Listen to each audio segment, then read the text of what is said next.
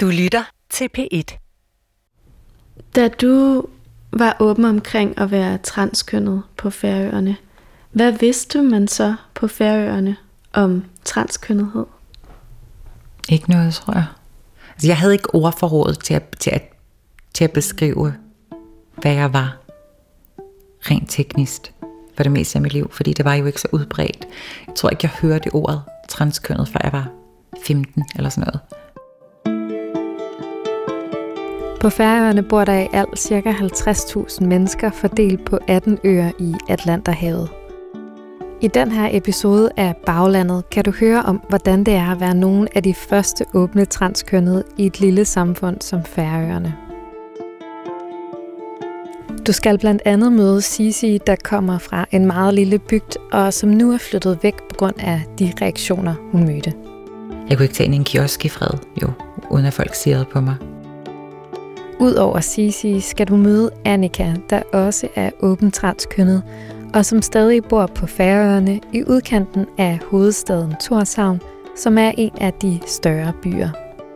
Uanset hvad det er, man gemmer, så, bliver det, så er det utrolig stressende for sindet og for kroppen øh, at leve i en løgn. Altså at gemme, hvad man egentlig er. Og jeg tog bare beslutningen på, at hvis jeg skal leve videre, så må jeg leve videre som mig selv. De to veninder har ret forskellige oplevelser med at være åben transkønnet i det lille ø-samfund. Mit navn er Rikke Mia Skovdal, og jeg fortæller sammen med reporter Celine Klint historien om Annika og Sisi, og vi starter hos Sisi, der er flyttet til en mellemstor provinsby i Danmark. Hej. Hej. Hi, to see you. Godt at møde dig. Girl, you look ready. Sisi har en blomstret sommerkjole på og bare ben, og hendes lyse hår er sat i en kort frisyr, der får en til at tænke på Marilyn Monroe. Jeg har pyntet mig for din skyld. Så flot. Sommerlig. Og så har hun rosa læbestift og lange øjenvipper. Jeg så den her video. Nå, den der på YouTube. Susie, and I am a public speaker from the Faroe Islands. Now, if you don't know the Faroe Islands, don't worry, no one does. It's a tiny country, population of 50,000. Den her video, hvad er det, du øh, fortæller i den? Jeg fortæller, at jeg er den første, eller er, at jeg var den første transkønnede person i mit land. I hvert fald den første, som var åben omkring det. Jeg var næppe den første, som havde de følelser. Vi har eksisteret siden tidernes morgen. Øhm, og ja, jeg ved ikke rigtig, hvorfor jeg valgte at dele det lige den dag, men det gjorde jeg så. Øhm, jeg har levet to liv i mange år, hvor så derhjemme på Færøerne har jeg altid været, altså ikke, ikke kendt, men du, du, alle vidste, hvem jeg var. Øhm, og altså uden for Færøerne har jeg levet som en normal cis-kønnet kvinde. Sisi bliver født som dreng, men hun har altid identificeret sig som pige. Hun bor en del af sin barndom i København, men i år 2000, da hun er 10 år, flytter familien til bygden Toftier, som er en del af det, der bliver kaldt Bibelbæltet på Færøerne. I bygden bor der lidt under 800 mennesker, og det er sådan et sted, hvor der kun er et meget lille supermarked, en strikkebutik og ikke bare én, men to kirker. Vil du prøve at beskrive det sted, du er vokset op? Deroppe er der så lille, at hvis du er anderledes, så er det meget hurtigt, at hele landet kan vide, hvem du er. Jeg kunne ikke tage ind i en kiosk i fred, jo, uden at folk sirede på mig. Og jeg er opvokset i en af de mest religiøse samfund på Færøerne. De ville faktisk have en kors, en kæmpe kors op på bjerget. Altså som, som, et, øh, som en, øh, en statue, for eksempel. Ikke? Sådan et meget lille miljø, for alle tænker ens. I hvert fald offentligt, og der er ikke nogen, der tør at være sig selv. Og så kommer man der, og man kan ikke finde ud af at være noget andet. Jeg, har, jeg kan ikke finde ud af at ikke at være mig selv. Jeg har altså altid fået at vide, at jeg er forkert. Altså at alt med mig er forkert og at det er øh, skamfuldt, og at jeg øh, ender i helvede, når jeg dør, eller sådan nogle ting, ikke? Her som jeg så sagt, jeg har altid været artist, så det gjorde ikke så meget. Jeg har troet ikke på helvede alligevel. Øhm. Men ja, det er hårdt isolerende. det er jo ikke som nu, hvor man kan se transkønnede mennesker på YouTube og TikTok og alle steder. Jeg anede jo ikke, at man kunne noget. Jeg, jeg vidste bare, altså, jeg, jeg havde slet ikke sproget til at udtrykke, hvad det var, jeg ville.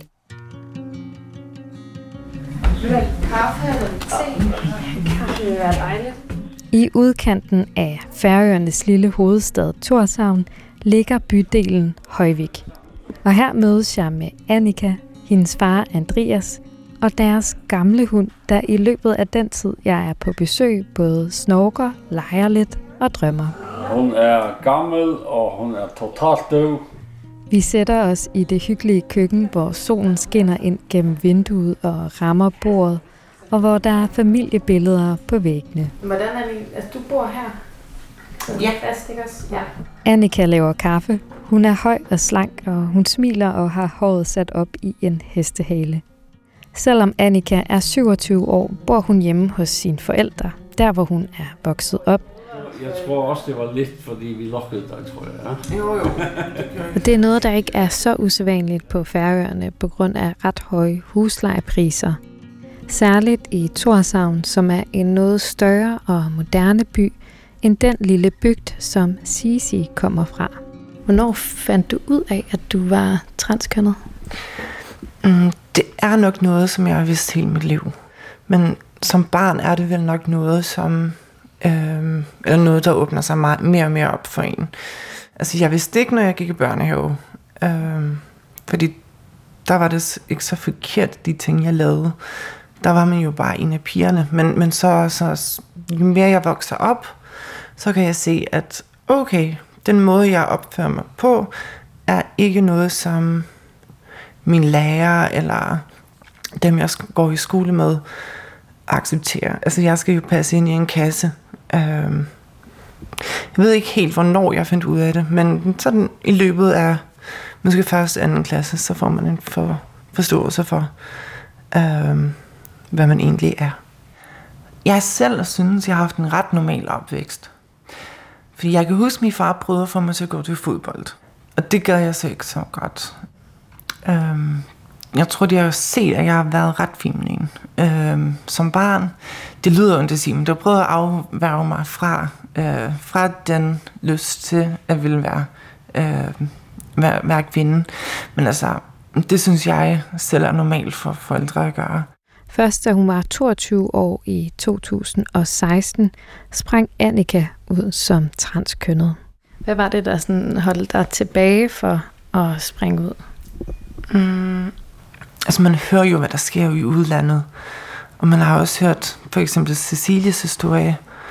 Øhm, måske man har været bange øh, for overfald og sådan noget, som Cecilia har været igennem. Eller man er bange for at være ensom. Øhm, fordi mm, transkønnet har ofte været noget, som skal blive gemt væk. Øhm, og man gør sådan nogle worst case scenario tanker, tror jeg, som jeg jo gjorde, som jeg er meget ked af, at jeg gjorde imod min familie, altså ind i mit hoved. Hvornår begyndte du at fortælle andre om det? Jeg tog en beslutning, at nu måtte jeg altså komme ud med det. Øh, eller ikke ud med det, men nu må jeg altså begynde at være tro mod mig selv. Fordi at øh, uanset hvad det er, man gemmer, så, bliver det, så er det utrolig stressende for sindet og for kroppen at leve i en løgn. Altså at gemme, hvad man egentlig er. Og jeg tog bare beslutningen på, at hvis jeg skal leve videre, så må jeg leve videre som mig selv. Hmm. Hvad, hvad mener du sådan med det? Jeg var kommet til et punkt, hvor... Ja, det, det er måske lidt... Øh, svært at sige højt nogle gange. Men, men altså, hvor jeg var klar til at gøre inden på mit liv. Øhm, jeg tænkte i hvert fald meget på det. Øh, så når man kommer til bristepunkt, så, øhm, så er jeg bare utrolig glad for, at jeg tog beslutning på at leve videre, øh, altså som jeg er. Men hvad var sådan dit worst case scenario i forhold til at for eksempel sige det til dine forældre? Altså, det var jo måske, at mine forældre slet ikke vil kende mig. Um, at de ikke vil, vil være del af, af mit liv. Hvad, hvad tænkte du dengang, Annika fortalte, at, at hun var transkønnet? Kan du huske den situation? Absolut, det kan jeg godt huske, ja. Altså, det der skete, det var, at min kone fortalte mig, at, at Annika havde fortalt hende, altså, at Annika var transkønnet. Og øh, jeg vidste, at Annika var hjemme, og så kom jeg, jeg købte noget morgen mad med hjem, og så spurgte jeg hende om det her. Og hun sagde, at ja, det var rigtigt. Og ja, så havde vi en, en, en, et øjeblik der, hvor vi sådan var lidt, lidt berørt der, så. Men øh, for mig, det eneste, jeg har tænkt over det, det er, hvordan skal det gå henne? Jeg har ikke tænkt så meget over, hvad samfundet siger. Øh, jeg kender til her samfund, og der er delte mening om alting. Men jeg tænkte, og, og, og, og hvordan skal jeg sige det, altså, jeg følte som, jeg fik en datter på det tidspunkt. Sådan var det. Og øh, siden har vi været så åbne, som vi har magtet det. Før vi blev præsenteret for det, hvad vidste vi egentlig? Altså, jeg, jeg plejer at sige, at, at, øh, at, at hvis Annika en dag øh, var blevet fundet død for, for egen hånd, for eksempel, da, jeg ved det meget hårdt og hård opstilling, så ville jeg aldrig nogensinde have gættet, hvorfor. Aldrig nogensinde. Jeg mærker bare, at hun ændrer sig. Det var det eneste. Mm.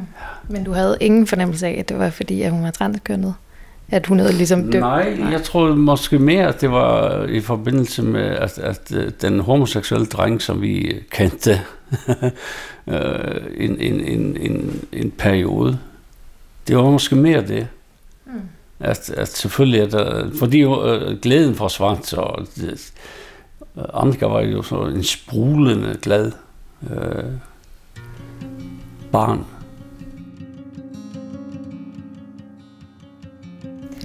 Hvornår besluttede du dig for at få lavet et øh, kirurgisk indgreb? Da jeg var syv år, tror jeg. Den første gang, jeg kunne huske, jeg sagde det højt, tror jeg. At, at, at, at min krop skulle ændres. Da Sisi fylder 18 år i 2008, går hun til lægen og starter processen med de fysiske ændringer af kroppen. Lægen har kendt Sisi i hele hendes liv og er ven af familien, så det er ikke en overraskelse for ham, og hun bliver sendt videre til en psykiater på Færøerne og senere en operation i udlandet. Vil du prøve at beskrive det her med, at du var den første på færøerne, og at alle ligesom kendte til dig? Det lyder som om, du ikke har haft noget sted at være specielt tryg. Øh, nej, der havde jeg ikke, og i rigtig mange år, så turde jeg ikke gå nogen steder alene. Hvad var det for nogle ting, du oplevede? Øhm, psykisk mishandling øh, af et helt samfund. Folk har spyttet efter mig, kastet sten og andre ting efter mig. Øh, der er nogen, der har prøvet at tisse på mig. Øh, og så er jeg også blevet, altså jeg er blevet troet rigtig meget med vold. Øh, jeg blev næsten stenet på et tidspunkt. Øh, jeg er blevet Øh, der har været rigtig mange øh, rygter omkring mig, så seksuelle rygter, siden jeg var øh, et barn, og langt før jeg var seksuelt aktiv. Øh, Hvad var det for nogle rygter? at jeg lod gamle mænd bruge min krop, fordi at det var det eneste, jeg kunne få. At jeg tog i byen og sagde til fyre, at de skulle, altså fandt en fuld fyr, og sagde, at han skulle bare tage mig bagfra, fordi jeg havde menstruation. Og så når de fandt ud af, hvad jeg var, så begik de selvmord. Øhm, og sådan nogle ting. Og det skete, altså det, de her rygter var aktive på, på samme tidspunkt, som jeg fortalte alle, hvad jeg var. Det gør jeg ikke længere, men det gjorde på det tidspunkt, fortalte jeg alle, hvad jeg var. Og altså som advarsel for ikke at lægge an på mig, fordi at jeg vidste, hvad det ville betyde socialt. Hvad var det her med, at nogen forsøgte at stene dig? Det var en aften, jeg var i byen som 15-årig, hvor jeg forlod det sted, som jeg var henne, fordi der var nogen, som prøvede at banke mig der. Lige pludselig så var jeg omringet af fyre, som alle havde store sten i hånden, og øh, jeg sagde, at de ville binde mig til et træ og stene mig. tror ikke engang, jeg var særlig bange. Altså, det var jo meget normalt for mig, at, blive, at, at, at folk havde lyst til at gøre mig ondt. Eller slå mig ihjel, eller ønske mig død. Altså, det var jo ikke noget nyt i det.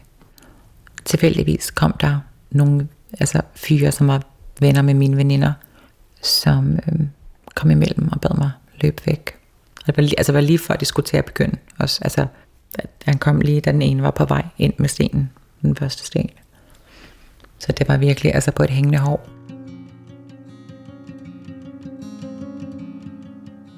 Kan du huske, hvordan det var, da du blev præsenteret som Annika for din familie? Ja, det var øh, på leje. Uh, og der hvor hele vores familie, eller hele klanen samles. Og for mig har det jo været utrolig... Eller det har ikke været A-købet, men det er en ret svær situation at komme ind og have en mor, der går rundt og siger, det her det er Annika, jeg skal kalde hende for Annika. Uh, det er næsten ligesom, da min øh, brors kæreste første gang skal møde familien. Altså man bliver sådan skubbet hen mod, mod, imod de små klikker, altså hvor det er de unge mennesker og, og de gamle folk og sådan noget. Og så, skal man, så bliver man tvunget til at tale. Men øh, det gik helt fint. Altså, folk var jo respekterende. Okay. Og det er de stadig. Altså nu, da jeg blev introduceret, blev det måske mere tvunget til at kalde mig for Annika. Men nu er det jo mere naturligt, fordi nu kender det mig jo. Da hele familien var samlet til Olej, Færøernes nationalfest, mødte de Annika. Siden da har Annika ikke bare stået frem for familien, men for hele landet. Hun har nemlig fortalt sin historie i de færøske aviser, radio og tv. Hvorfor tror du, det er så vigtigt at være åben omkring det? Jamen det er vigtigt, fordi uh, altså, hvor mange har ikke været åbne om det? Hvordan, øh, vi har ikke set øh, øh, mennesker som Annika så meget i gadebilledet, fordi de har været skjult, og folk de er rejst, og folk har levet en dobbelttilværelse, og, måske, øh, øh, og så er der nogen, der har levet en, en, en tilværelse i, i, i måske en form for løgn, øh, hvor man har, har præsenteret et billede for samfundet af en selv, der ikke er en selv, og så levet med skammen. Hvorfor tror du, det har været sådan, at, at det er noget, som man gerne har ville gemme, eller har flyttet, eller ikke har været åben omkring? Ja, nu tror jeg ikke, det er noget særskilt for færøerne. Vi er måske bare lidt smule bag efter, efter udviklingen i, i andre lande. Øh, det er et lille samfund, og vi, vi plejer at spørge med her, at, at, at hvis du ikke ved, hvad du selv foretager sig, så kan du altid spørge naboen, fordi de ved det. Jeg, jeg, jeg ved ikke rigtig, hvordan jeg skal sige det. Der er, er polariseringer.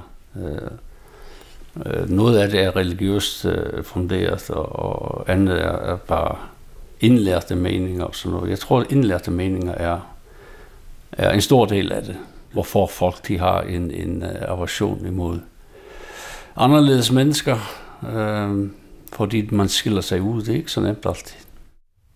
Hvorfor tror du, at du har oplevet så meget had på færøerne?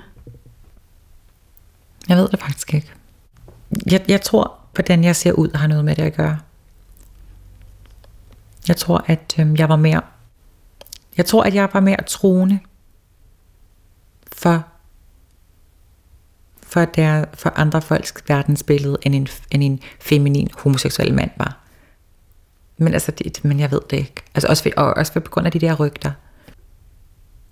Hvordan har det påvirket dig? Uh. Jeg har haft øhm, kropsdysmorfi, har det stadig. Jeg har haft. Hvad er det? Det er en, en sygelig besættelse af fejl i dit fysiske udseende. Jeg tror, det var for at finde noget konkret at straffe for, hvorfor folk var så klamme imod mig. Øhm, jeg, kunne jo, jeg kunne ikke ændre, hvad jeg er, eller hvem jeg er.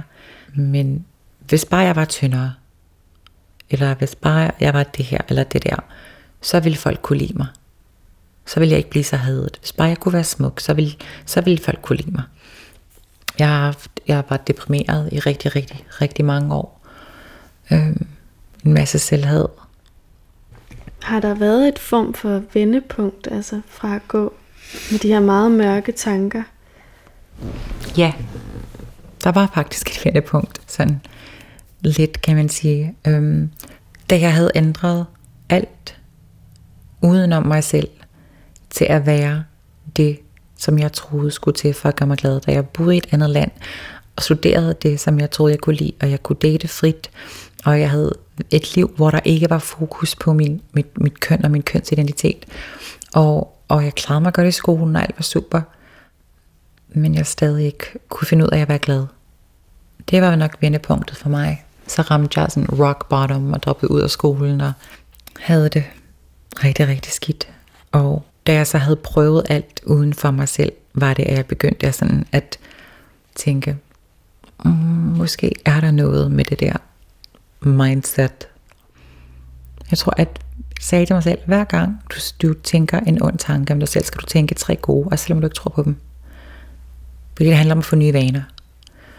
Øhm, altså, så derfra, så fødtes der en helt øhm, livsfilosofi ud af, der øhm, er centreret omkring at være et bedre menneske for din egen skyld. Sisi er coach, og hun holder blandt andet foredrag om at få et positivt mindset, selvom man har oplevet meget had. Og så bruger hun sociale medier til at sætte fokus på transkønnet og fortælle om sine oplevelser. Annika bruger også sociale medier til at hjælpe andre. Jeg får ofte beskeder, eller ofte og ofte, jeg får nogle gange beskeder på Messenger og, øh, og på Instagram fra de fleste anonyme brugere, øh, fordi det tør ikke at skrive med deres virkelige identitet, øh, om, at, om råd til, øh, hvordan man kommer ud som transkønnet, øh, hvordan man håndterer familie og sådan noget.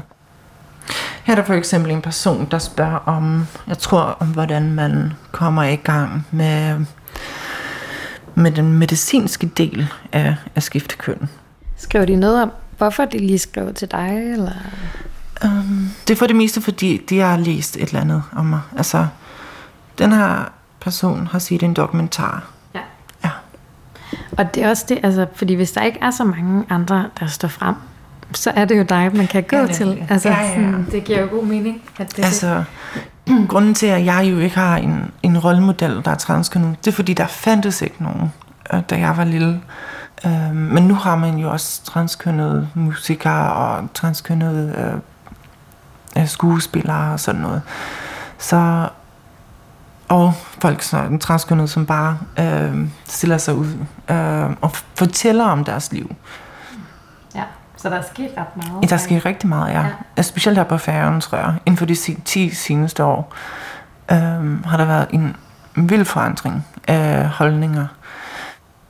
Det, at folk tør, øh, tør at være synlige, øh, tror jeg, giver øh, andre mennesker en forstand på, at det er mere normalt, øh, end hvad man tro, troede førhen. Men har I sådan kendt andre, der, der var transkønnet på færøerne? Er det noget, man sådan har haft et sprog for at vidste egentlig, hvad gik ud på? Nej, ikke før Annika. Ja, som, som dreng kan jeg huske, øh, at man snakkede om en, men, men øh, hvordan det var ledes, det, det, det ved jeg ikke. Men efter at vi har lært Annika kende, øh, Annika altså, der, der kender vi mange efterhånden. Og, og øh, jeg, jeg, jeg regner med, at, at hun har hjulpet utrolig mange mennesker ved at være Annika. Selvom der er sket meget på Færøerne de sidste 10 år, oplever Annika blandt andet, at nogen i den offentlige debat mener, at transkønnet er en måde at snige sig ind på kvindetoiletter for at se på kvinder. Eller at det er en sindsforstyrrelse. Om det er tiden, stedet eller noget helt tredje, der er grund til, at Sisi og Annika har haft så forskellige oplevelser ved at være åbne transkønnet i et lille samfund som Færøerne, er svært at sige. Kunne du forestille dig at flytte tilbage til Færøerne? Ej, ej jeg vil videre lidt hellere dø, end at bo deroppe igen. Øhm, det mener jeg virkelig. Jeg ville ønske, at jeg kunne lide at være der. Jeg ville ønske, at jeg ville have lyst til at bo der. Fordi at min familie er der, og jeg savner min familie nogle gange. Men nej, det, det, det, der, er, der er sket for meget. Der er for meget trauma til, at det er en mulighed for mig at være deroppe. Kan du forstå, hvorfor hun er flyttet fra Færøerne? Det kan jeg rigtig godt forstå, ja. Øhm, jeg tror, hun altid har sagt, at hun er lidt usikker, når hun er her. Og, og med alle de traumer og alle de ting, hun har gået igennem, så kan jeg rigtig godt forstå det. Men du kunne ikke finde på at flytte fra Færøerne, eller Nej, hvad vi tænker har jo to helt forskellige meninger om landet. Altså, jeg føler mig rigtig utryg, for eksempel, når jeg er i udlandet. For det er der, hvor efter mit ho- hoved, øh, alle de dårlige ting sker. Øh, hvor det bare fuldstændig er øh, farligt at være. Men så, så, når jeg tænker over det, så bor jeg selv i et land, hvor, hvor man i selve parlamentet taler rigtig skidt. Øh, I hvert fald fra den konservative del om transkønnet. Altså, men, men det her, det er det sted, hvor jeg føler mig tryg og hjemme. Du har lyttet til Baglandet om Sisi og Annika, nogle af de første åbne transkønnede på Færøerne. Mit navn er Rikke Mia Skrodal, reporteren hos Sisi var Celine Klint, og redaktør på programmet er Rune Spare Gertsen.